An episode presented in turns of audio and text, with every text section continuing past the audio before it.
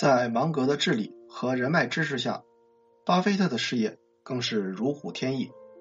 他的投资收益远高于道琼斯指数涨幅，给合伙人带来了丰厚的回报。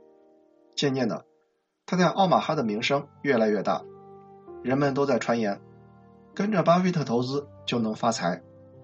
很多人甚至会专程到他常去的餐厅就餐，或者跟着他到俱乐部去，只是为了能坐在他的身边听个一言半语。此时，奥马哈的先知已经显出了雏形，他已经不需要费尽口舌去募资，只需要坐在自己的办公室，等着别人送钱来，而这时他还要再三挑剔，才批准对方是否可以加入。一九六零年初，巴菲特成立的合伙人公司已经有七家之多，管理的资产达到了一百三十一万美元，他已经不再满足于。买几只股票的小打小闹，而是开始以大笔的投资寻求进入公司董事会，甚至成为控股股东的全新投资阶段。他的第一个猎物是桑伯恩地图公司。为了进入董事会，他把自己掌握的全部资金的百分之三十五都投了进去，购买了该公司百分之二十三的流通股，然后又联合了和他友好的董事。总计控制了百分之四十四的股份，取得了公司的控制权。巴菲特利用自己在董事会掌握的权利，让公司按照自己的想法经营、分割业务、处理纳税问题。最后，他为自己的投资挣得了两年百分之五十的收益。顺便说一下，尽管巴菲特在这笔交易中赚了很多钱，但董事会开会的过程。却总是让他十分不爽，因为他每次开会时，大家都要凑钱买雪茄，而巴菲特不抽雪茄烟，他觉得自己亏了。每当看到其他的董事吞云吐雾，巴菲特就气得冒烟，血压骤升。这都是用我的钱买的雪茄，他咬牙切齿的想。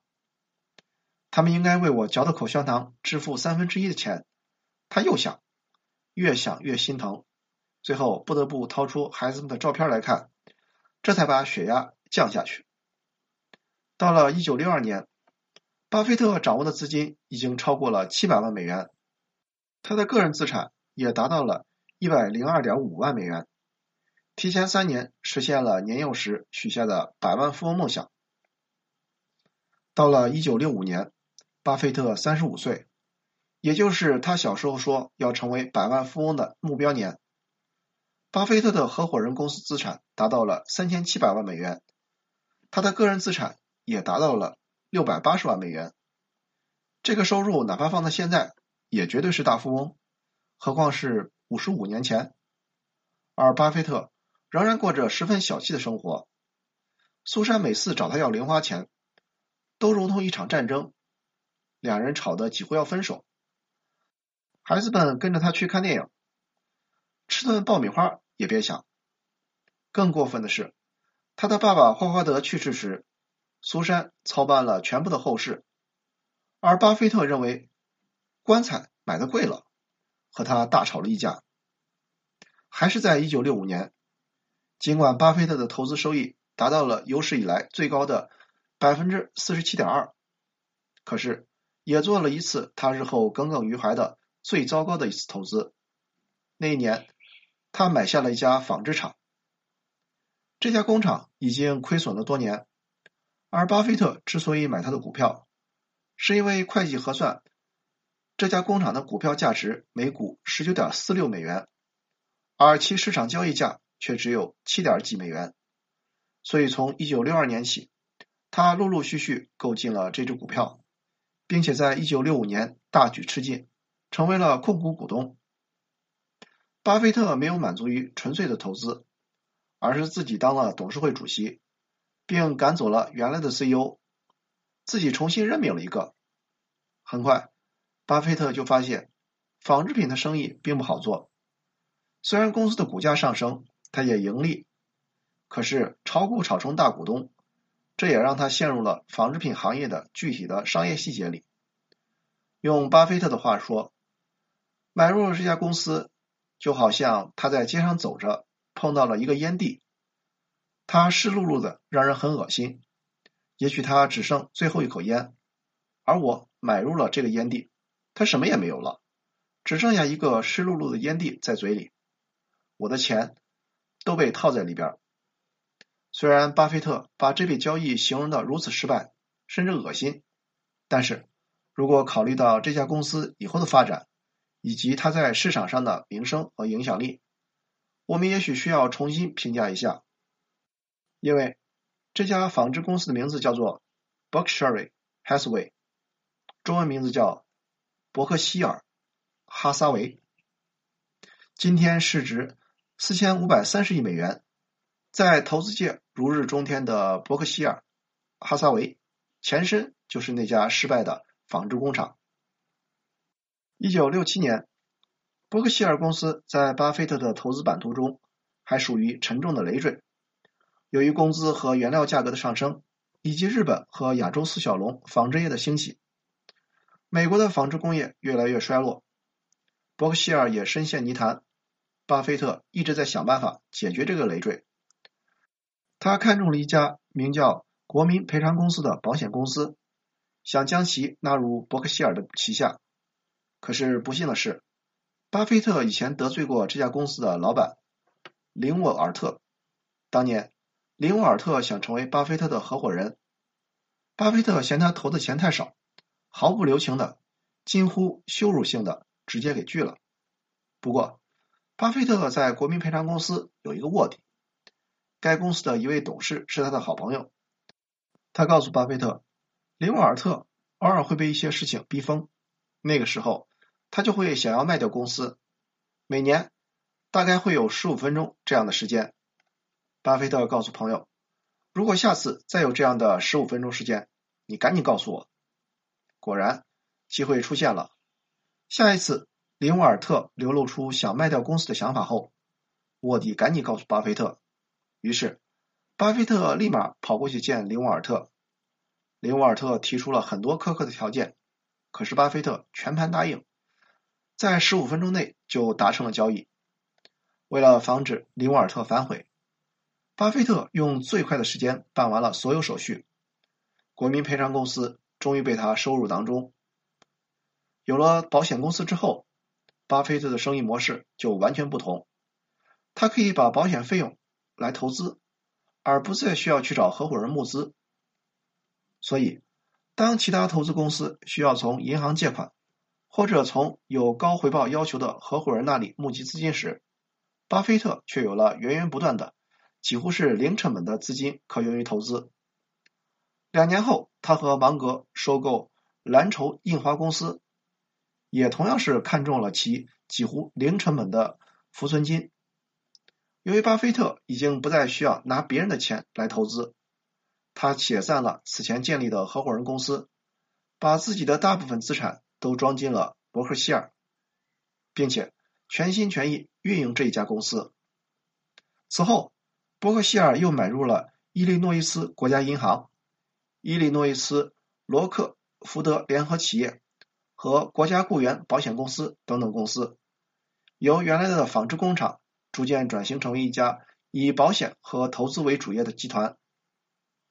伯克希尔开始了在投资领域的狂飙。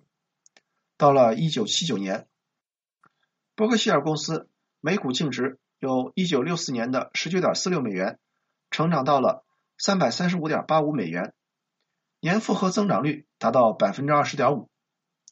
伯克希尔和巴菲特已经成为了美国股市的神话。市场盛传。只要巴菲特购买任何股票，其股价将立马被拉高至百分之十。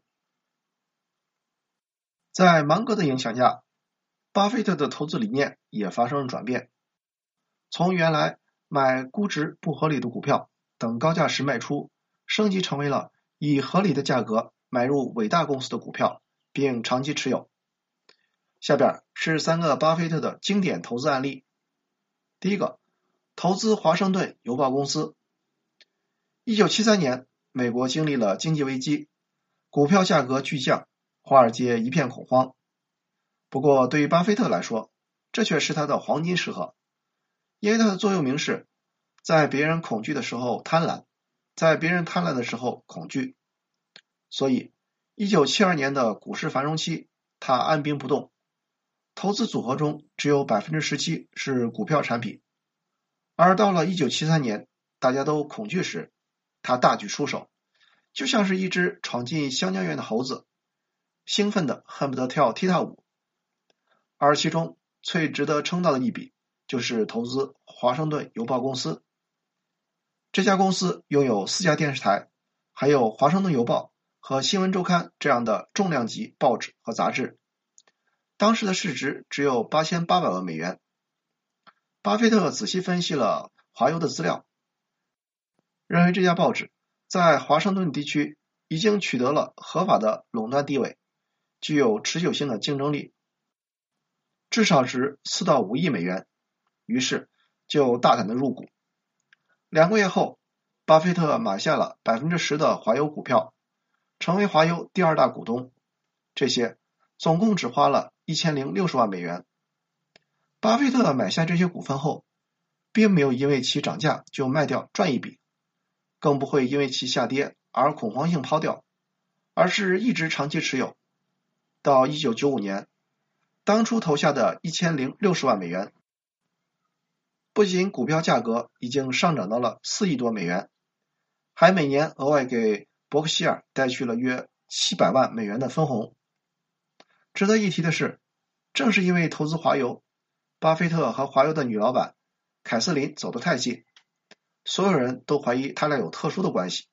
比如，巴菲特经常在他们家留宿，两个人会一起去旅行等等，搞得苏珊重新审视夫妻二人的关系，最终独自一人去加州追求歌手梦想，把巴菲特推给了酒吧女服务员阿斯特利德。有意思的是，尽管巴菲特和凯瑟琳关系如此之近，他的抠门仍然无药可救。有一次，两人一起旅行，在机场，凯瑟琳想打个电话问巴菲特借十美分的零钱，巴菲特身上只有二十五美分，他竟然不愿意给他，而是要去换成十美分再借，气得凯瑟琳在后面追着他喊：“够了，沃伦，你就不能给我二十五美分吗？”而苏珊和巴菲特分居后，终于享受到了财务自由。巴菲特不再管他花多少钱。面对两件喜欢的衣服，以前他会纠结到底买哪一件，现在他会说：“我为什么需要选择？都买了不就好了吗？”圣诞节，巴菲特问他需要多少钱，他说：“七点五万美元。”要放在以前，过一个圣诞节要花七点五万美元，那还不如杀了巴菲特。可是现在。巴菲特二话不说就在支票上签字，虽然他的心里可能是在滴血。第二个案例，投资 B 夫人。B 夫人本名叫罗斯，因为她的丈夫姓布鲁姆金，大家都喜欢称她为 B 夫人。B 夫人出生于俄国一个极度贫穷的犹太人家庭，由于营养不良，身高只有一米四七。十三岁就光着脚到几百公里外的城镇去打工。二十岁时，为了躲避第一次世界大战的战乱，他从俄国西部一路东行，横跨了西伯利亚，经由中国、日本，最终去了美国，然后定居在奥马哈。毕夫人的语言天赋很差，到美国两年都不会说几句英语，可是他做生意却是一把好手，特别的能够吃苦耐劳。算账超级快，尤其厉害的是，他坚持所有的商品只加百分之十的利润，所以卖同样的东西，他的商品价格总是最低的。毕夫人先是开当铺，然后卖衣服，最后发现家具生意好做，就一直卖家具。有一次，一家地毯厂把他告上法院，指控他卖的地毯价格太低。他也没钱请律师，就用自己蹩脚的英语辩护说：“我不过是在成本价的基础上加了百分之十的利润卖出去，这有什么错？”法官听完之后，马上判他胜诉，然后第二天自己跑到他的店里买了全屋的地毯。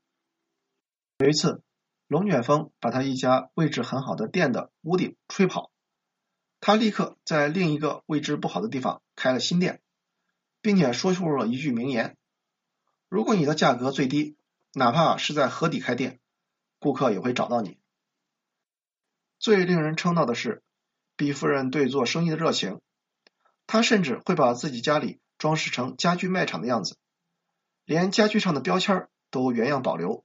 住的才舒服。他总是说：“我迫不及待的等待天亮，这样我就又可以去工作了。”在如此热情、诚实而又精明的经营之下，毕夫人的家具店逐渐发展成为美国最大的家具城，连很多外州的人都专门开车来他的店里买家具。毕夫人九十一岁时，想把家具城卖掉，已经在和一家德国公司洽谈。巴菲特听到消息后。立刻跑过去，劝毕夫人不要卖给德国人，而是卖给他自己。实际上，巴菲特很多年前就想买这个家具城，他早就仔细研究过家具城的所有数据，也研究过毕夫人的经营风格，认为这是一家极好的公司。巴菲特问自己：假如自己手上有足够多的钱，有足够多的员工，也有足够多的经验，要和毕夫人竞争的话。难度有多大？他给出的答案是：我情愿和大灰熊去摔跤，也不要和毕夫人竞争。就这样，巴菲特买下了毕夫人家具城百分之九十的股份。交易时，他甚至都没有要求对方提供会计账本和货物清单。家具城后来给伯克希尔公司带来了源源不断的现金流，而巴菲特也给了毕夫人充分的回报。他到处传颂毕夫人的传奇，让毕夫人成为了广为人知的名人。他说服了两所大学，给毕夫人授予了荣誉商学博士学位。在毕夫人投资翻修一所剧院时，巴菲特捐款一百万美元。要知道，别人想从巴菲特口里掏出一分钱，都像是要杀了他一样，而这一次是一百万。第三个案例。投资可口可乐，巴菲特和可口可乐的公司始于幼年。七岁的时候，他就沿街贩卖可口可乐。但是在做投资很多年后，他都没有买可口可乐的股票。当开始研究可口可乐公司的历史时，他才后悔的说：“我早干嘛去了？”他和芒格发现，可口可乐公司成立一百多年，无论遇到什么困难。业绩都在稳步增长，世界大战、大萧条、无数次的经济危机都没有阻挡可口可乐成长的脚步。根据他俩的研究，如果要从头复制可口可乐这个品牌，至少需要投入一千亿美元，而当时可口可乐公司的市值仅仅是一百五十亿美元。一九八七年，机会来了，那年十月。美国出现了历史上最严重的一次股灾，史称“黑色星期一”。半天之内，道琼斯跌去百分之二十二点六，纽交所蒸发了占全国 GDP 八分之一的市值。此后很长一段时间，几乎所有的公司股价全部暴跌，可口可乐公司也不例外。可是，当可口可乐公司董事会陷入愁云的时候，他们发现。有人在大量吃进可口可乐的股票，买股票的人正是巴菲特。别人的股灾对他来说又是一次饕餮盛宴。此后两年，巴菲特不停的买买买，总共买了可口可乐公司百分之七的股票，为此花去了十点二亿美元。而当时伯克希尔公司的净资产也才三十四亿美元。到了一九九一年。巴菲特买入的可口可乐公司股票已经增值到了三十七点四三亿美元，两年的回报率高达百分之二百六十二。此后，巴菲特一直持有可口可乐的股票，直到现在，这些股票已经价值接近两百亿美元，是伯克希尔历史上最成功的投资之一。除了这些经典案例之外，伯克希尔还重仓了苹果、亚马逊。美国运通、美国银行等都是长期看好的超强企业。在中国，巴菲特最有名的投资是买中石油和比亚迪。中石油的股票曾经坑了很多中国投资人，网上流传着“问君能有几多愁，恰似满仓中石油”的段子。而巴菲特投资中石油却大获全胜，以五亿美元买入，四年后以四十亿美元退出，狂赚七倍。比亚迪则是巴菲特二零零八年买入。现在还在大量持有的一只股票，年化收益率高达百分之二十。前两天他还在帮比亚迪推销口罩。网上流传着一张巴菲特穿着白色 T 恤的照片，T 恤上写道：“我要长生不死。”下面的字是：“比亚迪口罩正在帮我实现目标。”